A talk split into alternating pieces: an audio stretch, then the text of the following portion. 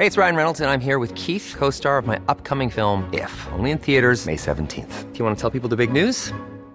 All right, I'll do it. Sign up now and you'll get unlimited for $15 a month and 6 months of Paramount Plus Essential Plan on us. MintMobile.com/switch. Upfront payment of $45 equivalent to $15 per month. Unlimited over 40 gigabytes per month. Face lower speeds. Videos at 480p. Active Mint customers by 531.24 get 6 months of Paramount Plus Essential Plan. Auto renews after 6 months. Offer ends May 31st, 2024. Separate Paramount Plus registration required. Terms and conditions apply if rated PG. Hold up. What was that? Boring. No flavor. That was as bad as those leftovers you ate all week. Keke Palmer here. And it's time to say hello to something fresh and guilt-free. Hello Fresh. Jazz up dinner with pecan-crusted chicken or garlic butter shrimp scampi. Now that's music to my mouth. Hello Fresh. Let's get this dinner party started. Discover all the delicious possibilities at HelloFresh.com.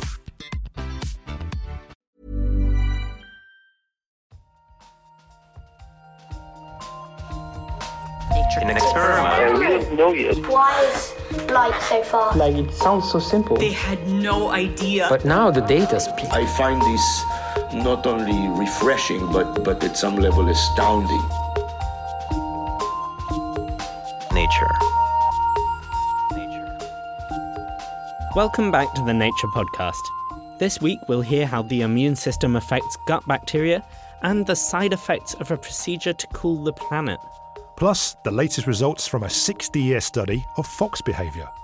I'm Benjamin Thompson. And I'm Adam Levy.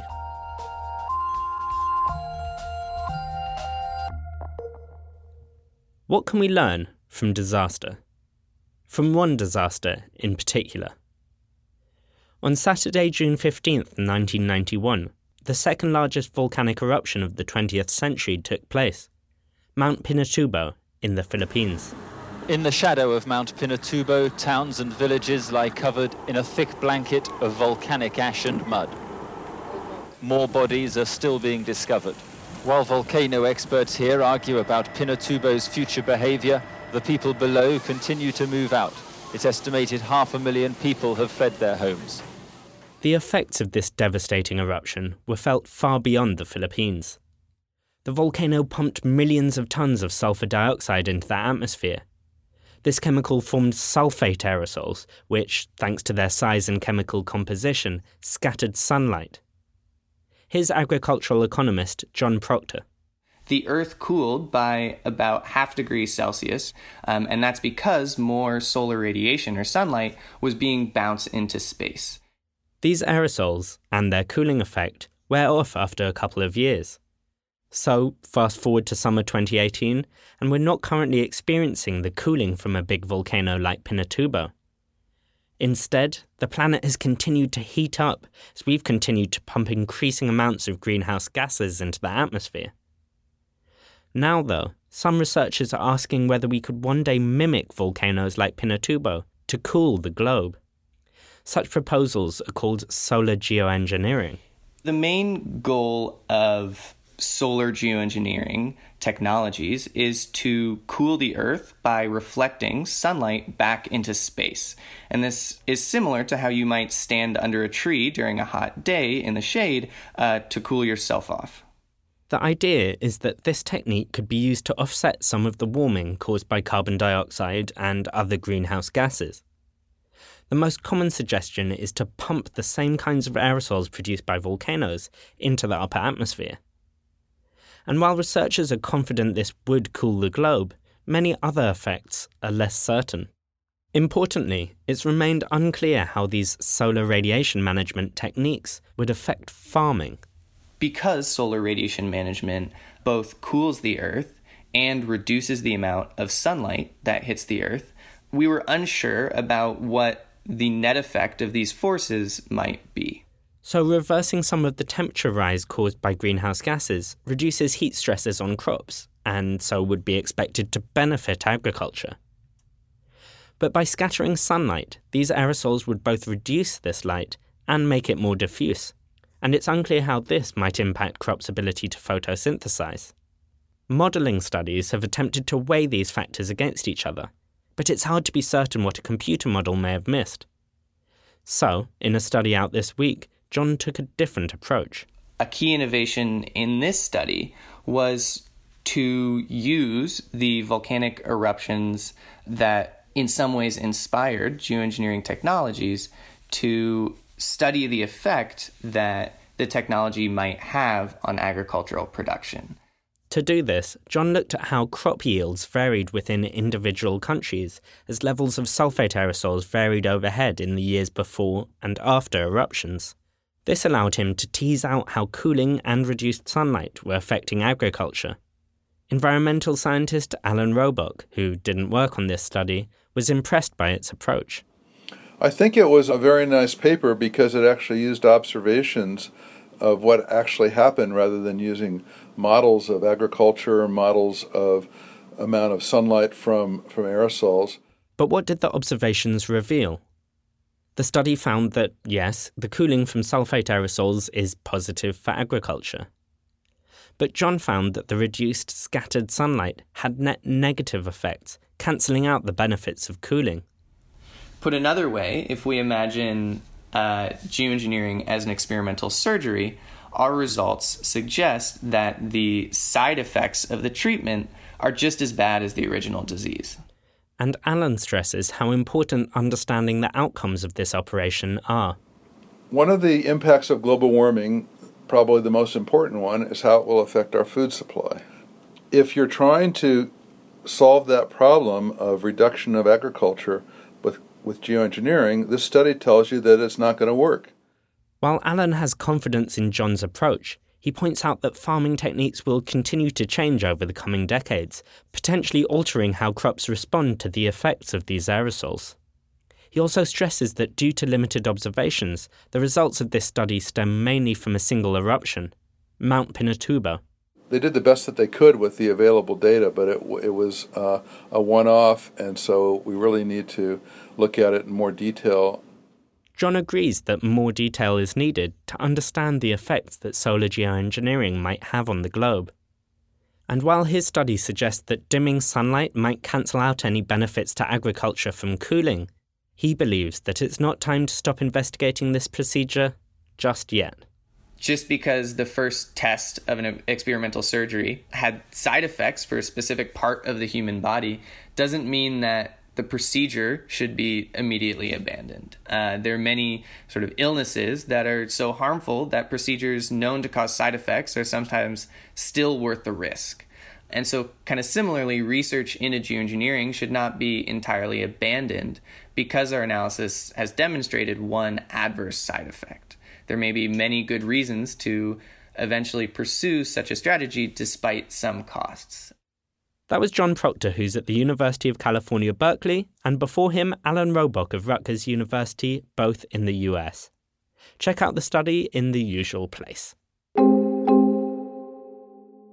Listeners, we often talk about the gut microbiota on the podcast, and this is, of course, the community of microbes that live in our intestines.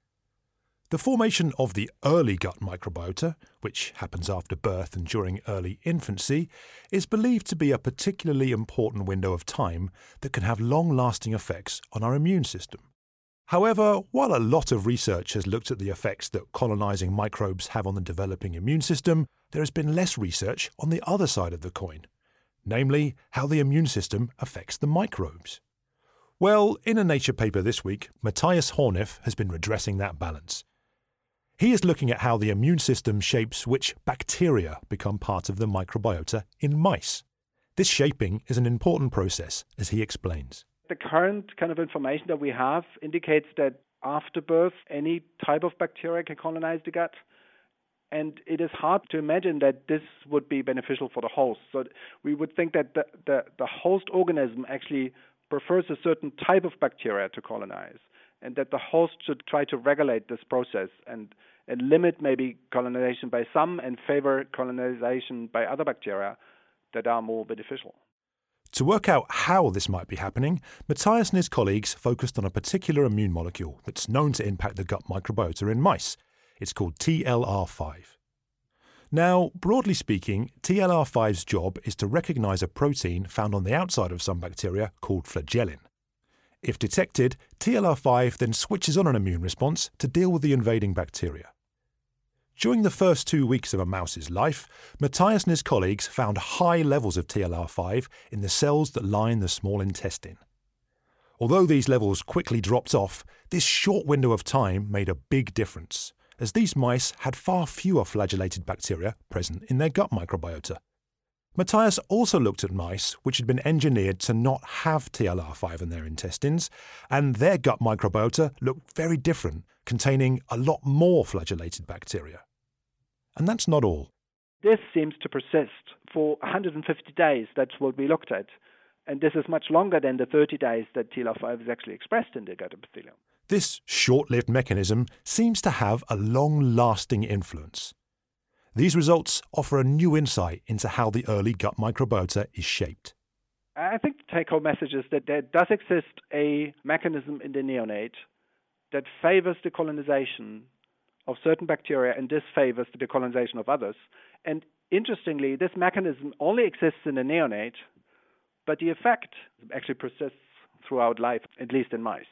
Knowing how the immune system shapes bacterial colonization will give researchers a better understanding of what's going on in early life. This window of opportunity is really important, as Lizzie Mann, a gut microbiota researcher who was not part of the study, explains. I think there's been a whole load of evidence showing that there's a really critically important window during development where microbiota interactions shape immune homeostasis and immune function, but also susceptibility to disease later in life.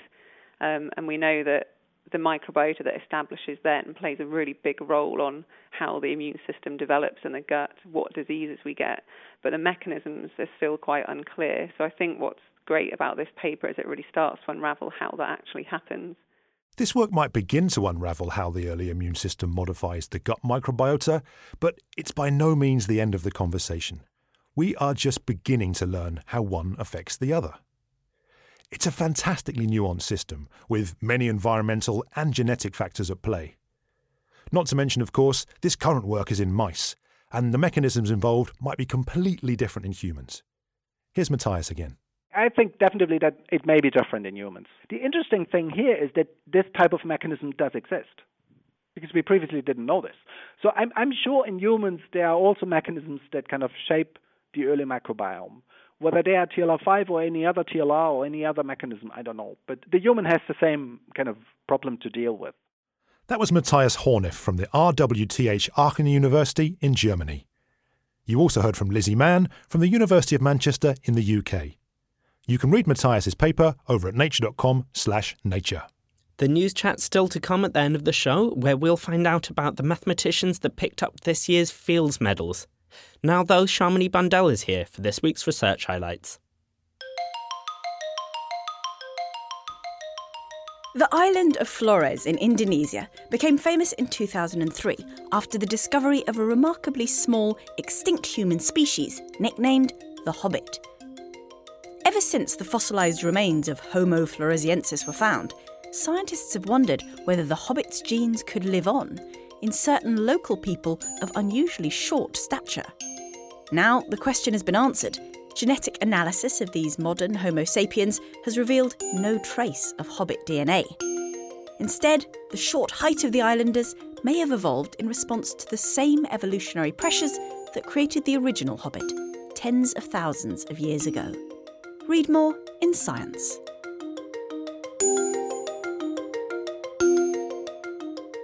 It's maybe no surprise that microbes mingle on the metro, but which ones are present and where do they come from?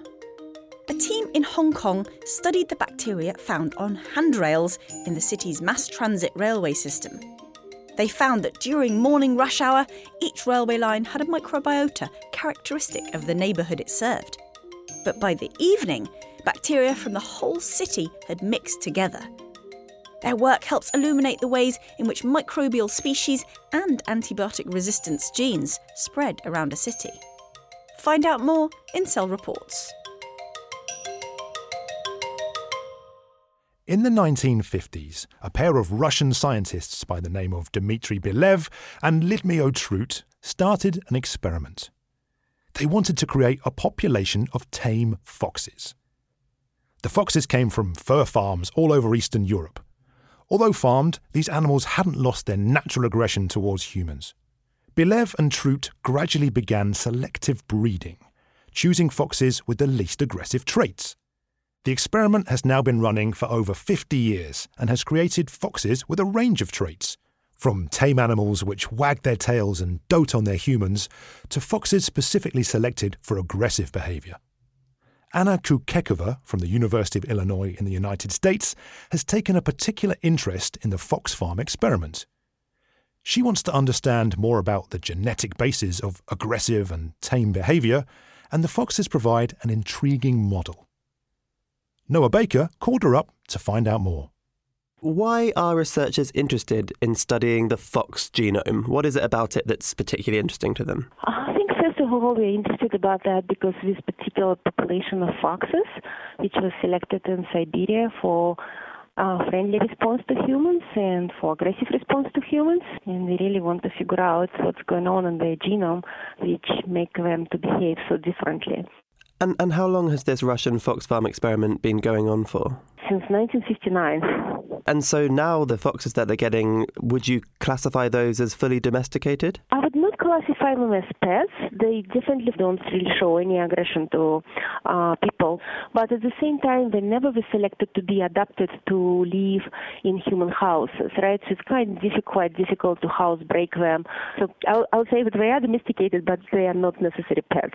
Before your study, what was known about the genetics of fox behaviour, in particular when it comes to aggressive and tame behaviours? So they did quite a bit of studies of their behaviour, which demonstrated that differences in behaviour with foxes are genetically determined.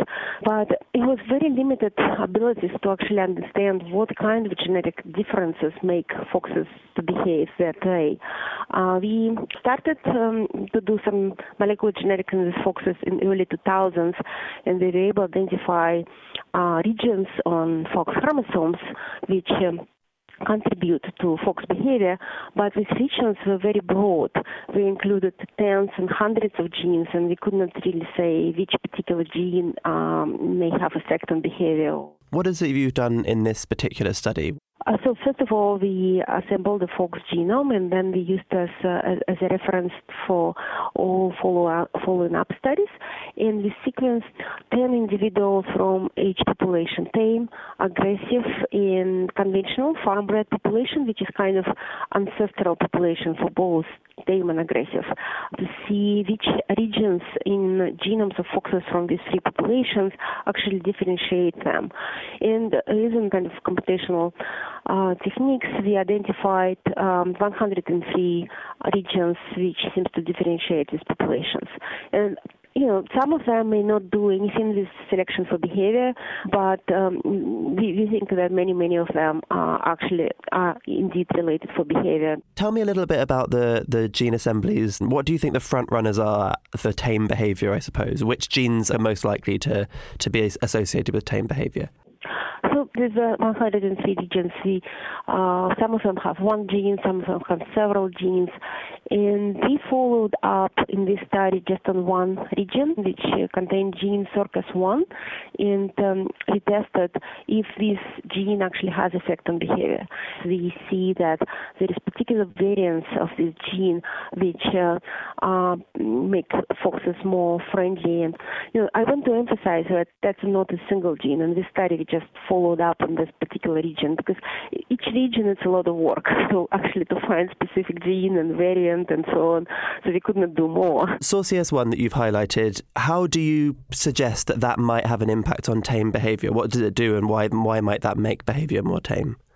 We didn't do any functional studies yet, but taking into account that SorCS1 is the main trafficking protein for AMPA glutamate receptors, it's definitely something which is very important for how neural system function, but exact mechanism still needs to be investigated. How have studies into aggressive or tame behavior been done in the past? Fox is an odd model for this. It hasn't really been a common model for this. Yeah, the most common model to study genetics of behavior is mice. But to say truth, the number of behavioral phenotypes, behaviors which can be studied in mice, in particular at the genetic level, quite limited in terms of social behavior. This study has been specifically in foxes to understand aggressive behavior, but could it have implications outside of foxes? Yes, absolutely, because again, it's like, in mice we can study only very specific elements of aggressive behavior, but aggressive behavior is much broader, right? And in foxes, again, we cannot study any type of aggressive behavior, but we can study something different. If you find the genes, you will know more genes which are involved in aggressive behavior. And I think it is very important for human studies, and it's why our work is supported by National Institute of Health, because there is not much of information about the genes which are actually involved in social behavior. That was Anna Kukekova speaking with Noah Baker. Her paper was published in Nature, Ecology and Evolution. You can find it at nature.com/NEE. Right then, listeners, finally this week, it's time for the News Chat. And I'm joined here in the studio by Davide Castelvecchi, maths and physics reporter here at Nature. Hi, Davide. Hello, Ben. Well, first up this week then, this is a story that just missed out on last week's show, but I think it was an important one nevertheless. Every 4 years, the Fields Medals are awarded. Davide, maybe you could tell our listeners what the Fields Medals are. They are the most coveted awards for a mathematician, especially, or actually exclusively for a young mathematician, because they are only given to people who are 40 years old or younger. Well, we've got 4 winners this year, and let's talk about them in turn. The first one is Peter Scholze, and if I was a gambling man, Davide, I think he was probably odds-on to be one of the recipients this time round. Yes, although you probably wouldn't make a lot of money because he was everyone's favorite. As a matter of fact, the question most often heard, in the math community was not who is going to win the medal. It was, who do you think will win apart from Scholze? Oh, my goodness. Well, let's talk about what he's actually won it for then. What sort of, in overarching terms, is his field of research? It's a very abstract field called arithmetic geometry. He's famous for devising this kind of mysterious concept called perfectoid space. And it's, loosely speaking, number theory, and specifically these number fields called p-adic numbers. And as I understand, he was quite the whiz as a graduate student. Indeed, and he became the youngest person ever in Germany to rise to the level of full professor at the age of 24. Well, so seemingly a deserved winner then. The next winner has got a very interesting backstory, and this is Kutcher Birkar. Indeed, Birkar, who is a UK citizen, he first came to this country as a refugee. He is Kurdish, from the predominantly Kurdish region of Iran. He works in algebraic geometry, which is the study of geometric figures that are defined by polynomial equations. And it sounds like he had rather an exciting time during the award ceremony as well. Yes, the poor fellow. Soon after he received the medal, he put it in his briefcase, but his briefcase was stolen. And then the organizers decided to award him a replacement medal, which happened just a couple of days later. Oh, so he's actually got the medal in hand. Yes. Well, let's keep going, Davide. We're halfway through now, and the next winner is Ashkay Venkatesh. He is described as a very versatile mathematician, and probably his most famous work was also done in number theory on problems that date back to the 1800s, but they have been almost intractable until now. All right, and well, the last winner then, and I have to get his name right, is Alessio Figalli. Alessio Figalli, yes. He's only the second Italian to win the Fields Medal in history. And he is probably, you could describe it as the only one among the 4 who works on problems closer to applications, like the differential equations that arise in physics, for example. Well, there are our 4 winners then, Davide. And obviously this represents sort of quite an early peak for these young mathematicians. Where do they go from here? Some people say that mathematics is a young person's game. The truth is, there's plenty of examples of people who have done incredible work after getting a Fields Medal, and perhaps one example could be Edward Witten, who is the only physicist who ever got the Fields Medal, because he's also a top-notch mathematician, and he's done some really important contributions to mathematics after he got the Fields Medal. Well, finally then on this one then, Davide, and I think it's important that it's raised, 4 men yet again. Yes, there's only been one woman so far who won. It was the late Mariam Mirhazani, who won in 2014. and then tragically died of cancer soon after that. There's been some calls for the awards committee to look into potential bias, because surely there are other women in mathematics who are deserving of a Fields Medal. Well, Davide, let's move on to our second story. And earlier in the podcast, Noah was talking about actual foxes. And in this one, we're talking about the FOXP2 gene. Now, maybe you could tell our listeners at home what that gene is involved in. We know that it's a gene that has something to do with language. There's been studies on certain mutations in families that have speech impediments. And there's also been studies that have suggested that it could play a crucial role in giving humans their unique ability to talk, which is obviously something that sets us apart from all other primates. I mean, Davide, this is kind of a superstar gene, I guess, and there was the thought that because it was so special, it spread through the human population very quickly. Yeah, so there was evidence that this gene had spread quickly around 100,000 years ago across human populations. This is something that usually happens when a gene gives you a particular edge over the people who don't have it. And it's a study that's been cited hundreds of times. Seemed like, oh, finally we found a gene for language. But now there's a second study or new study that kind of puts that into question. And what's this new study saying then? Well, it's putting into question the very basis of the earlier claims. The 2002 study was based on a small number of people of about 20, and most of them were of European background.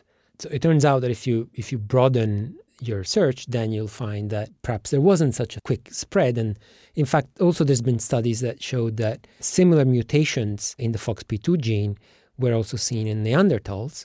And we know that Neanderthals split from humans long before, maybe 500,000 years ago. Well, does this mean kind of the end of the road then for FOXP2, that it's not involved in language at all? It seems that there's no question that it is involved in language, but as with many traits and even diseases, it's usually hard to pin something down to a single gene. The things are always more complex than that, or almost always. Well, what are some of the researchers behind the original 2002 work saying about this new study, Davide? So, the authors of the original study are welcoming this new evidence, and they say that even if there was no such quick spread of the gene, it's still clear that the gene plays an important role in our language skills. Thank you, Davide. To read all the latest and greatest science news from around the world, head over to nature.com/news. That's all we've got time for this week. But before you go, make sure to give us a review and some stars wherever you get your podcasts. It helps us get the latest science news to all the greatest science listeners. Until next time, I'm Adam Levy. And I'm Benjamin Thompson. Thanks for listening.